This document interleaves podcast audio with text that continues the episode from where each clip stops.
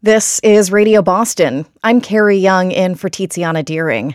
Well, we begin on this sunny day by looking ahead to summer in Boston, some warmer sunny days anyway, when restaurant tables will return to city streets.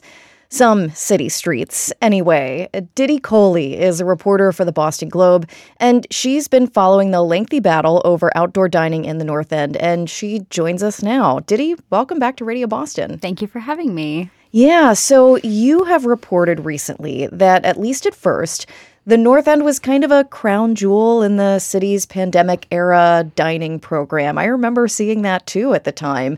So, if you can take us back a little bit and kind of describe what we saw, you know, how did those alfresco, you know, opportunities transform the streets in the North End? Really, outdoor dining was a saving grace for the entire city um, never before had patios been allowed on public property. And the North End just automatically became a symbol for what was possible because of how restaurant dense the neighborhood is. It has around 100 restaurants, um, the most liquor licenses of anywhere in the city, and it's a very small geographic area. So it was tables on tables, people drinking over here, having a plate of pasta over here. And after we were all stuck in our homes, it was like, wow, this is so amazing. We should do it forever. Yeah, I remember being really excited about all of that. And especially when you put it that way with just how many restaurants are in that area of town. It's not a big area of town. So, yeah, it definitely brings back those memories of just it just being like a lively place at a time when we were all stuck at home. Okay, so fast forward to 2022 and also again in 2023, what did that look like? It by 2023 public property patios were pretty much gone in the North End. And it was because the city was forced to balance the views of the restaurants, which still wanted this as an engine for economic economic opportunity, as something that would entice tourists, with the views of residents who just saw this as a a real hindrance to their quality of life. It was trash, it was congestion, and both of those sides were very vocal, which which caused some tension for sure. Yeah, I mean, so you mentioned the the tension among the residents. Was there kind of a, a mixture or a range of opinions among residents, but then even also restaurant owners? Was everybody for this? Can you kind of give us that spectrum there? Certainly not everyone on either side agrees with some of their peers. I mean, there are now two lawsuits that have been filed from the restaurant side of things, but even the most recent ongoing one against City Hall is actually only about 10 restaurateurs, representing a fifth of the restaurants in the neighborhood. So there's a lot of people who just don't want to deal with the outdoor dining fight anymore, even if they have a business there. And then for residents, too, the North End is such a diverse place. It used to be such an Italian American neighborhood, and in some ways it still is, but there are older families who have been there forever and have those roots with young professionals and people who choose to live there because of the location of the neighborhood, and not all of them feel as strongly. Yeah, yeah, definitely not, you know, one single voice, it sounds like. Okay, so we are in 2024 now. Summer is hopefully coming soon. Um, what what's that scene going to look like? Do we have some ideas, uh, insider insight that you have on that? I mean, the lawsuit. The city has yet to respond to some of these restaurant owners, but this week they did put out new guidance on what outdoor dining across the city would look like this time.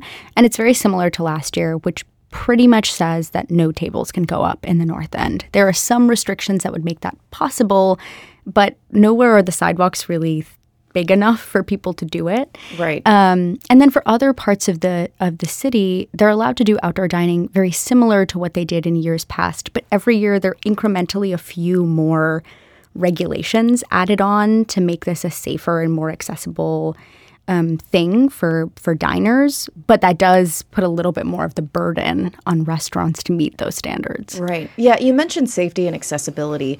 Is that is that kind of part of where these regulations are coming in? You know, I'm thinking accessibility, and you just mentioned how wide the sidewalks or narrow the sidewalks might get with outdoor dining. So, can you explain that a little bit more? What kinds of things are being considered?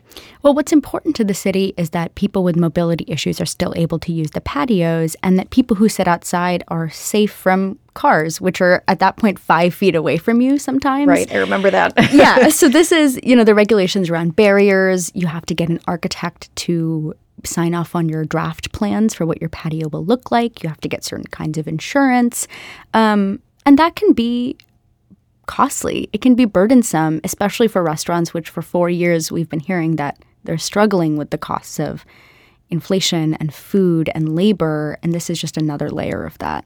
Yeah. And so, can you tell me about what Mayor Wu has said, particularly about the North End's experience and maybe issues with outdoor dining? How has she responded to all of this? She is pretty much saying that it's largely unfeasible to do it there in the way that we are doing it in other neighborhoods, and that she's not trying to single them out. Chinatown also has tons and tons of restaurants, but naturally fewer of them have engaged in outdoor dining.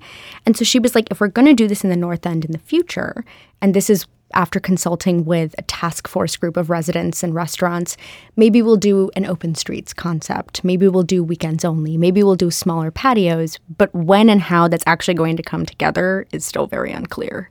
Yeah. Is there some sense that, uh, yeah, you know, uh, compromise, I guess, is the word coming to mind. Um, because, as you mentioned, there is some significant expense in hiring the architect and and those uh, consultants and things like that. So, is there talk about making it a little bit easier, that kind of thing, or finding, it, especially with the number of participants declining?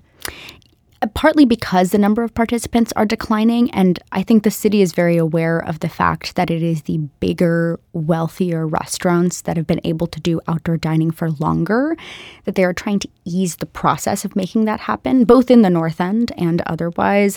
They're trying to supplement kind of the money that goes into creating these draft plans with public funds. They're trying to do on site visits. They're trying to do more office hours where people can come and ask questions. So if you are a small restaurant owner, you're not reliant on this like hodgepodge of city regulations in a 30 page document to answer all your questions.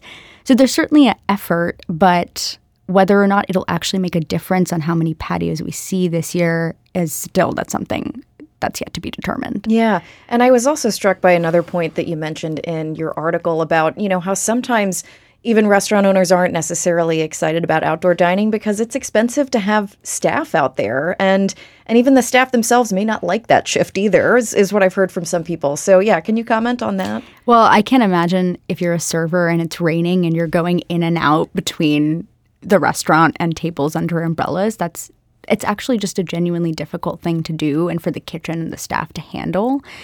Um, yeah, but at the same time, I think some restaurants feel compelled to do outdoor dining to now compete with other people because, like we said, as consumers, we want to sit outside on beautiful sunny days.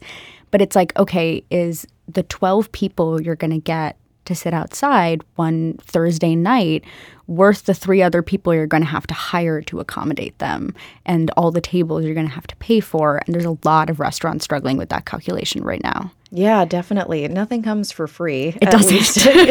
so, from the application to, to hiring the people to make it work. So, I am curious if you have a personal favorite outdoor spot or spots, if you will. Oh, that's a really good question. I love Orinoco in the South End, and they put up put up outdoor dining tables in the past, and so I really hope that comes back. But I don't know yet if that's going to happen. Yeah, yeah. No, I used to live in Eastie, and I remember that the sidewalks there were generally a lot larger than in the North End, and so I liked just walking around and seeing all of that. I remember going to a few myself. So, um, you know, do you have, eh, you know, we've talked about the North End a, a lot. We've talked about the declining numbers in the people participating in this. So, what are you looking for next? Any trends coming up? Any inklings that you're getting about movement elsewhere? I guess I really want to see where the patios actually go up this year and whether all the residents of the city are getting what's even close to equal access to what is really seen as now a warm summertime privilege, um, or if we're just consolidating to a very specific group of restaurants. And also, of course, what's going to happen in the North End going forward as some of that drama frankly continues. Yeah, well I'll be looking forward to to following that story myself. So Diti, uh, thank you so much for joining us for this conversation. Diti Kohli is a reporter on the Boston Globe's business desk. Thanks for joining us and thanks for sort of giving us a taste of the summer that's to come. Of course.